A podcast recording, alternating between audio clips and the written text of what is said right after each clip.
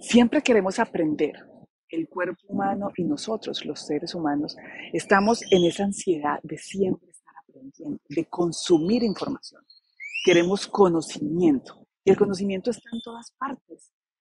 El mundo está lleno de librerías con cantidades de libros. La información está a la disponibilidad de todos, en el Internet, en los libros, en las escuelas, en las universidades. ¿Qué hacemos con ese conocimiento? ¿Por qué alguna información se queda y otra información no se queda? Hablamos de la sabiduría.